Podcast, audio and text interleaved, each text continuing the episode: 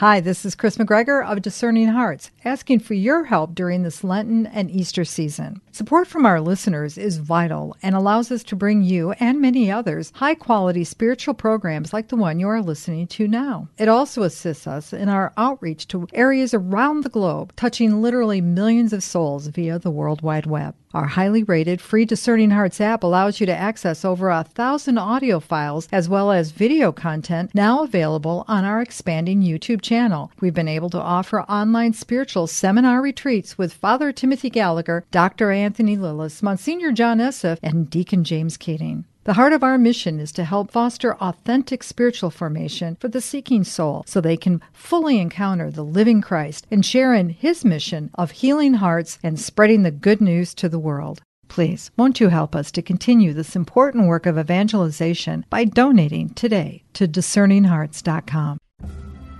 DiscerningHearts.com presents The Heart of the Spiritual Exercises of St. Ignatius of Loyola with Father Anthony Wieck. Father Wieck is the Jesuit priest of the Central and Southern Province of the United States. He currently acts as a retreat master at the White House Jesuit Retreat Center in St. Louis, Missouri. He also serves as a spiritual director at Kenrick Glenn Seminary in St. Louis. The Heart of the Spiritual Exercises of St. Ignatius of Loyola with Father Anthony Wieck. I'm your host, Chris McGregor. You know, it's interesting that you bring this up in this fashion because it occurs to me that in some ways, given our opportunity to have so many resources to us to be able to read, and many of us, I know I do, I have several different translations of the Bible, okay? And I take and I read, and yet it said that faith that comes through hearing pierces through the veil.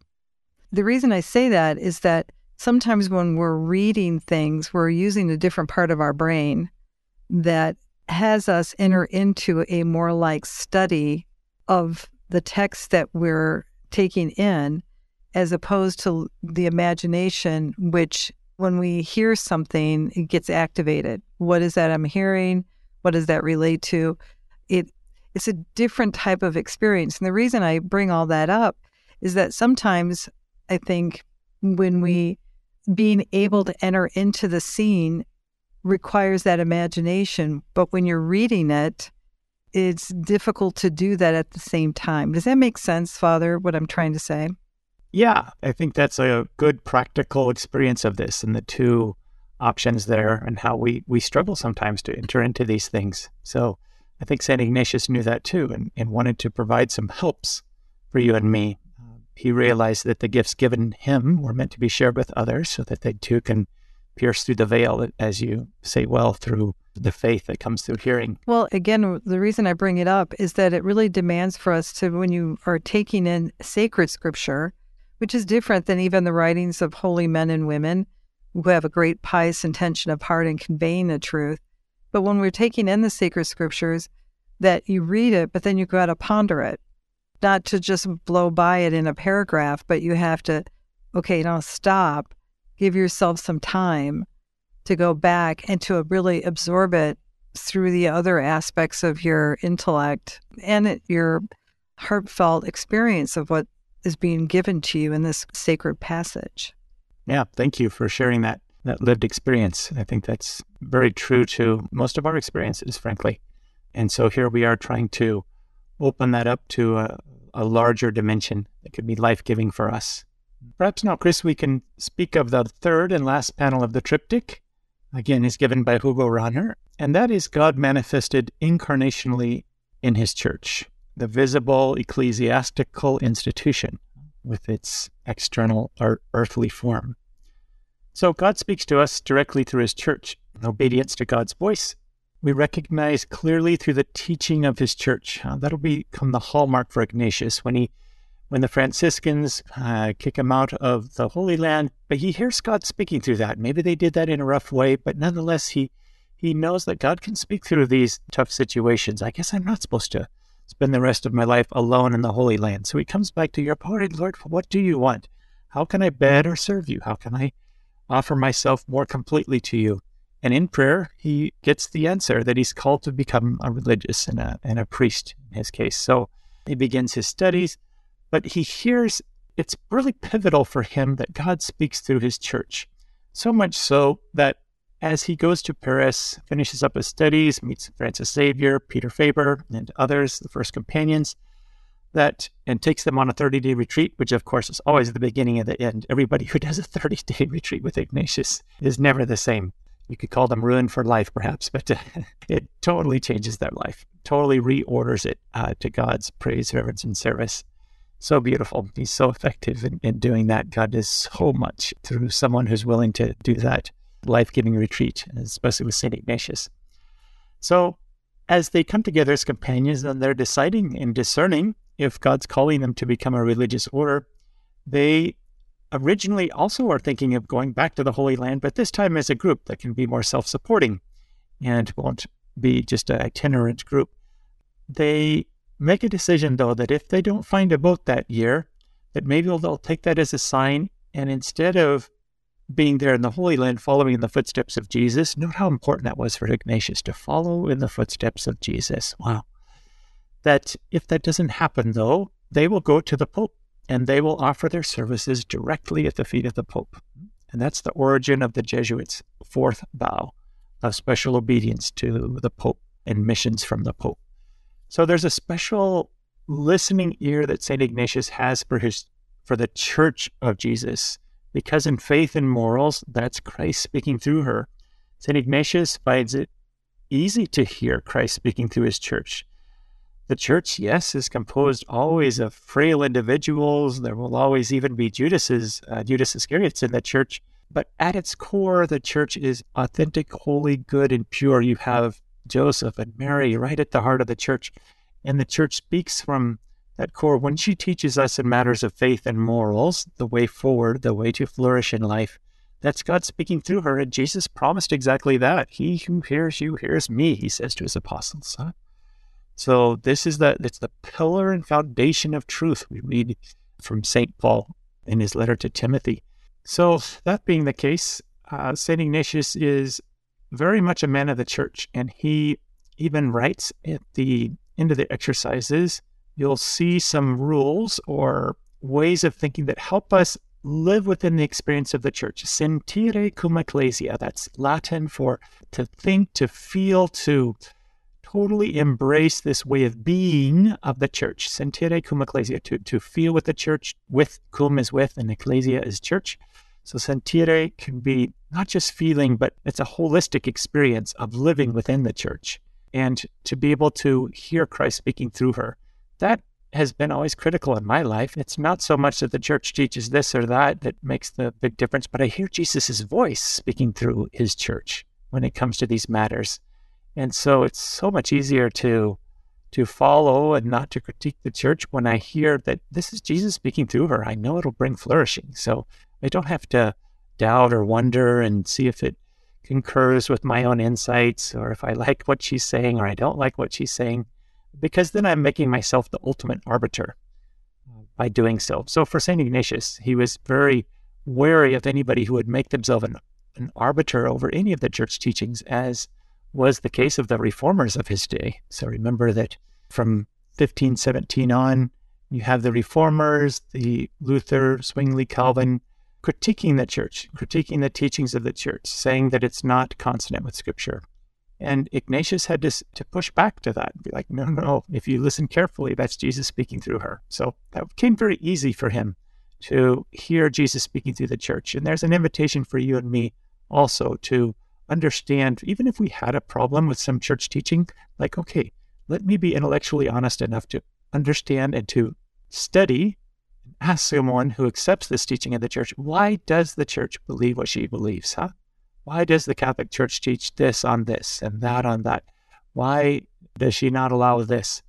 And that, for St. Ignatius, that attitude came easy for him, this love of the church, to sentire cum ecclesia, to really live within the church, because he says this, and this will be my last point, the same spirit that animated Christ, namely the Holy Spirit, is the same spirit that animates the church, the Holy Spirit. And so St. Ignatius called her our hierarchical mother. He puts those two phrases together, our hierarchical mother. That describes for him the church. There's the hierarchy itself is part of her motherhood and her goodness.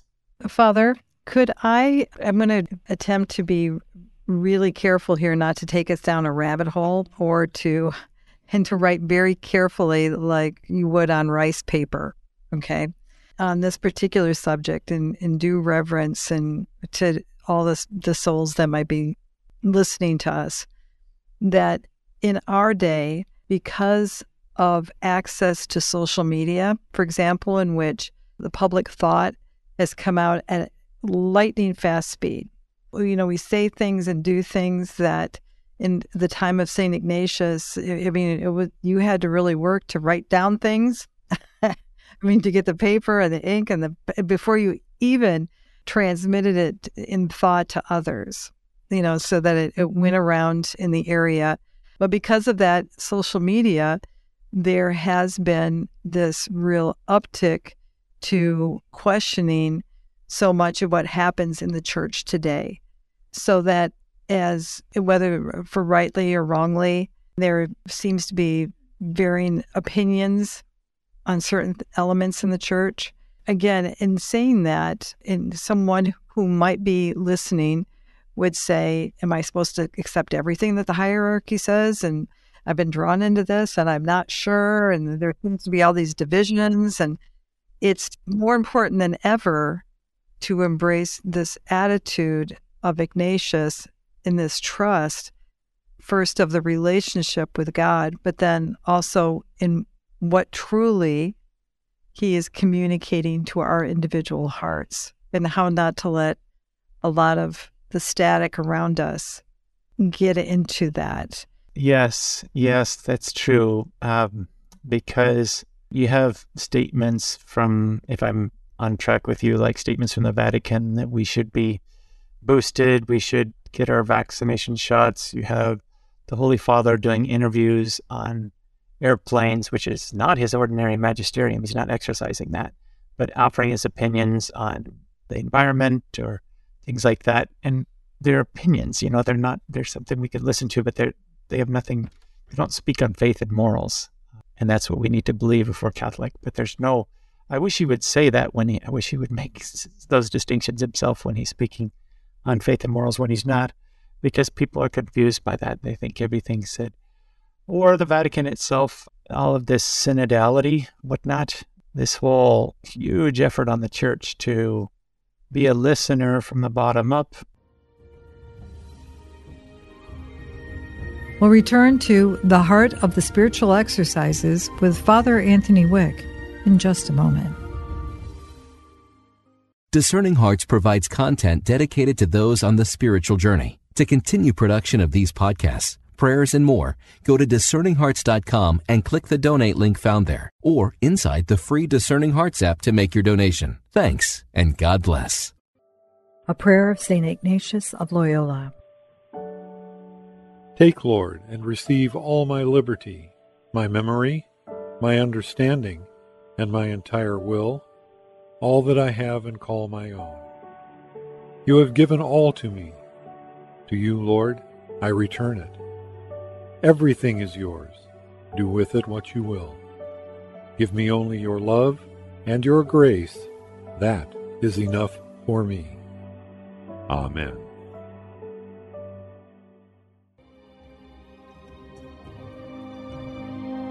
Did you know that Discerning Hearts has a free app in which you can find all your favorite Discerning Hearts programming?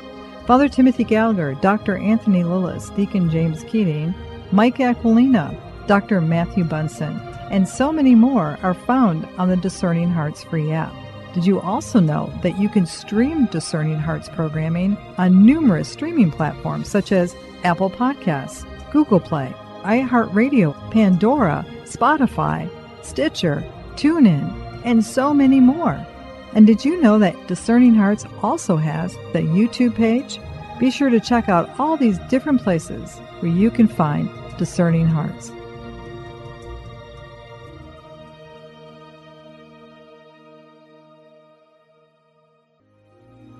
We now return to The Heart of the Spiritual Exercises of St. Ignatius of Loyola with Father Anthony Wieck.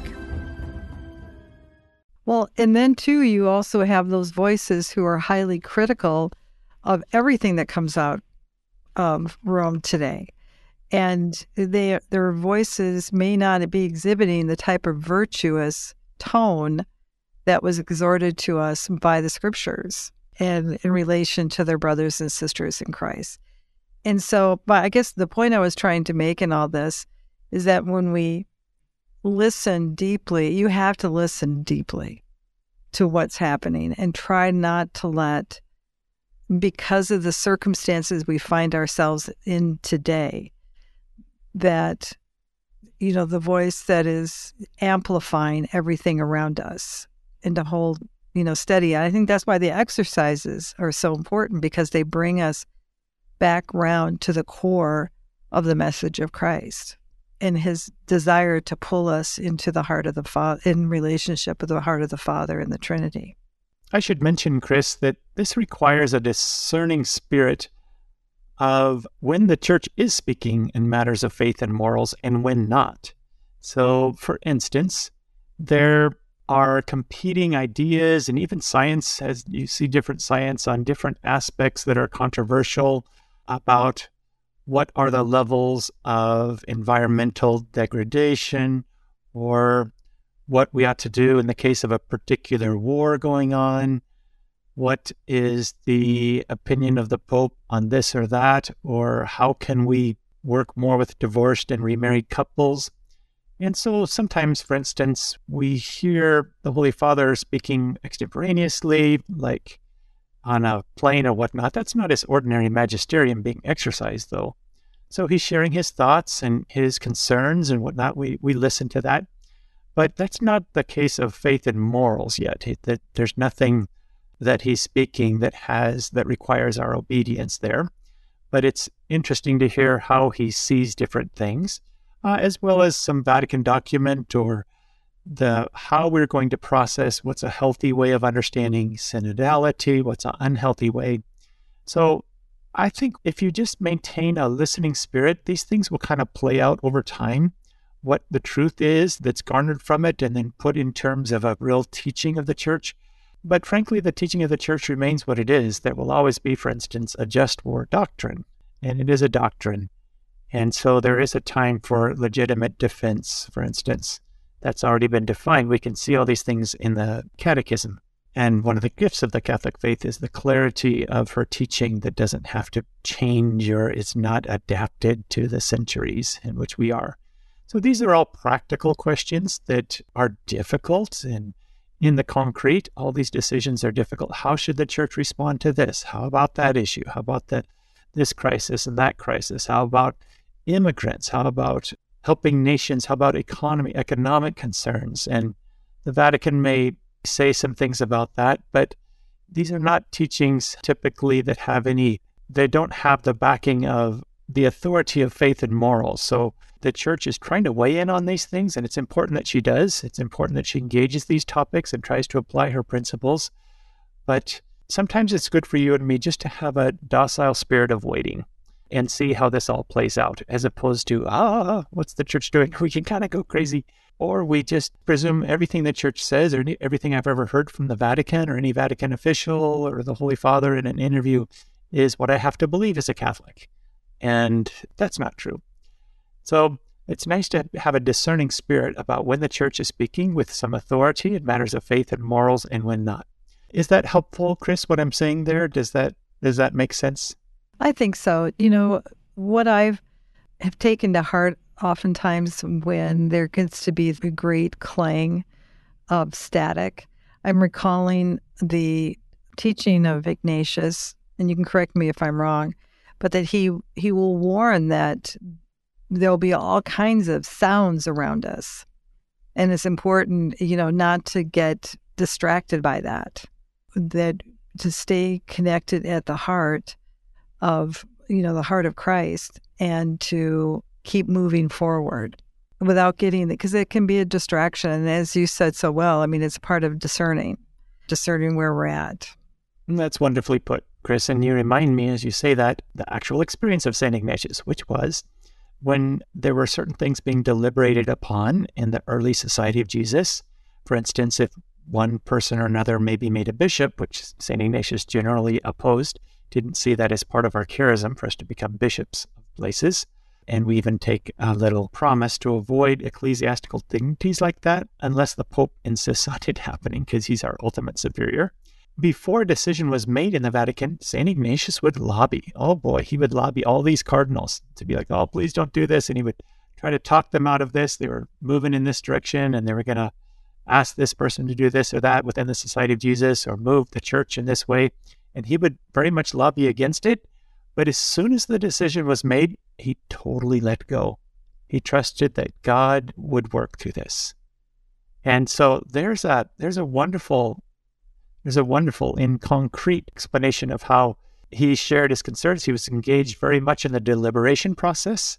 And so I'm telling your listeners basically that there's a lot of deliberations going on in the church on a lot of different issues. And sometimes our feedback can be very helpful there. But to worry about the deliberations is not right either. Huh? We need to have a deeper listening attitude and wait to see how things play out. But particularly, I would say a great need in the church in the world today is to hear the church in her faith and morals. I think sometimes, many times, people just simply discount her teachings. And it's almost always having some connection too with sexual ethics. A lot of these issues that are contested in the church have some connection with sexual ethics. Not all of them, but so many. It's so interesting. That seems to be our last holdout, to surrender that aspect of our lives to God. Maybe that's why the sign of the covenant for Abraham even was the circumcision, to remind the people of God that everything belongs to God, including your sexuality. That's a life-giving gift that I want you to surrender that to. Sometimes that's our last holdout. Be that as it may, there's a wonderful image that's helpful for understanding faith and morals, and it comes from the Odyssey. There's a scene where Odysseus is passing the sirens. So there's an island with these sirens who are these women. I think they're women and birds, kind of a mixed creature. And Odysseus is on his way home to his family. There has never been in this wonderful story a sailor who's ever passed by the sirens who didn't turn aside to hear their enchanting voices more and more. And there's never been a sailor that ever left the island. They always died on the island. They couldn't get away. They were so enchanting, these voices. So Odysseus, he comes up with this idea. He's like, I want to hear the sirens, but I also want to make sure I make it to home. And so he has the sailors, his fellow sailors, tie him. He's the head of the boat. Have him tie him to the mast with ropes. And he has them stop up their ears with wax so they won't hear the sirens. And then he won't have his ears stopped up. He'll hear the sirens. And then he gives them a command. Keep sailing straight no matter how much I tell you to change course. Huh? And so they're getting closer to the sirens. He begins to hear them. And then he starts shouting out, though he's tied to the mast, I changed my mind. Turn here, turn here. And he starts yelling at them. And he's totally enchanted by these voices. And the sailors do what they're told, and they keep passing by. Well, that's an image there. That's how you and I have to be. I believe it is Hugo Rahner again, who has this wonderful image. That's how you and I have to be, is tied to the mast of the church. So in faith and morals, no matter what the sirens of the world are saying, this is a better way to use your sexuality. This is a better way to live this or that. This is a better way to make a living or find happiness. These things, they're all sirens that pull us away from the direct path of coming home, and in this case, back to heaven. Yeah, I think that's such a beautiful way of describing that, Father, because the thing is, you have to have a degree of patience, and because sometimes in the conversations and the dialogues that are happening, it is, you said, it's not established as magisterium of the church. It's a conversation, and because of this, again, the modern means that we have of communicating, we hear things instantly. We haven't had the power of the pause where there's that time of deliberation that must occur before these things happen and discernment. But to peace be still and to really trust what the Lord said, the gates of hell will not prevail against it. I mean, ultimately, that's what we have to do. So when we get caught up in all of that, again, St. Ignatius would ask us to be careful of all that noise and static around us. Don't remember those things. Trust in the Lord. He said, if the gates of hell will not prevail. If that's going to be your anchor, trust it. Yes, I think it's important that we stay. Another way of saying that too would be stay with the triptych. Stay with your adoration of God, Father, Son, and Holy Spirit. Stay focused on Jesus himself. Stay deeply immersed in the scriptures, in your prayer. And stay with the formal teaching of the church in matters of faith and morals. St. Ignatius, I would like to add to that third part of the triptych, that he also had God concretely manifesting himself through nature. In other words, God sustains all in existence through its being, power, and essence. That's Aquinas, but he's sustaining all. He's very much laboring in his creation for you and me. So God is showing his love indirectly by all of nature, holding it in such a perfect balance for us. That's God at work. And even scientists tell us that chances of such low entropy in the universe, so entropy is this principle of things fall apart naturally, they dissipate, but the chances of such low entropy where everything's held together as it is so well in our world, Chris, is not just 1 to the 10th power, like its chances are 1 in 10 of it all holding together so well and not dissipating and falling apart, nor to the, add another 0 to the 100th power, but you'd have to add 123 zeros to that to get the chances of such low entropy in our universe. So God is sustaining this, oh, that's science even talking.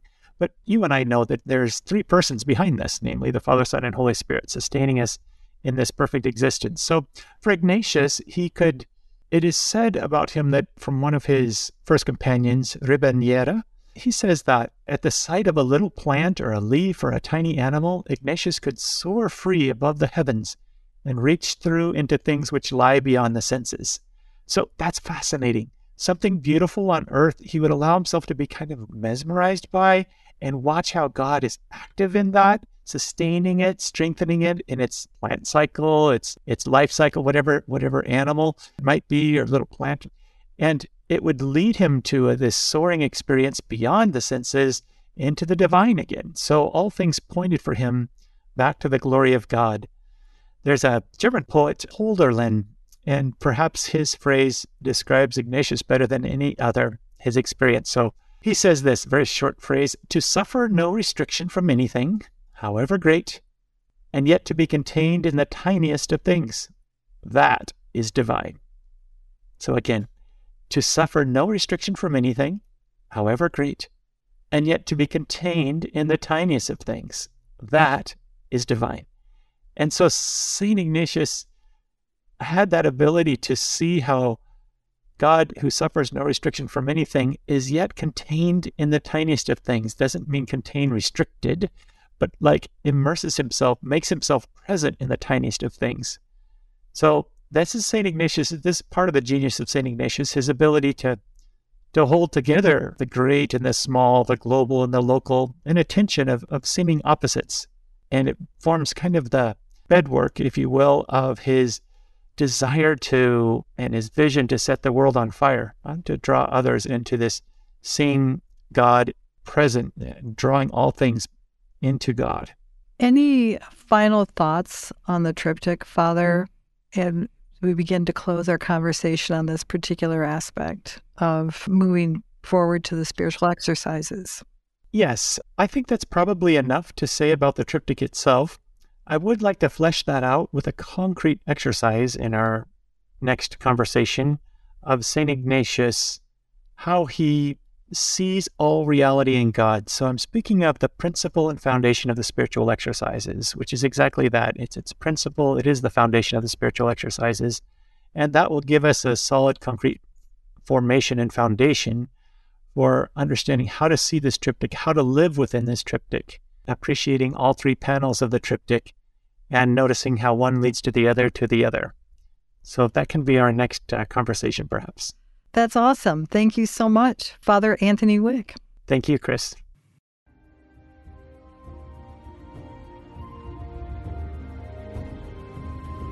You've been listening to The Heart of the Spiritual Exercises of St. Ignatius of Loyola with Father Anthony Wieck.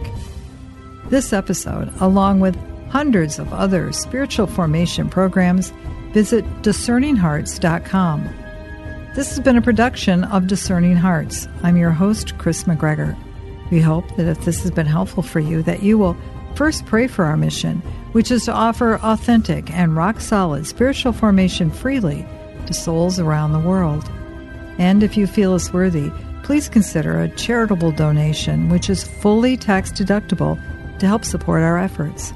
But most of all, we hope that you will tell a friend about DiscerningHearts.com and join us next time for The Heart of the Spiritual Exercises of St. Ignatius of Loyola with Father Anthony Wieck.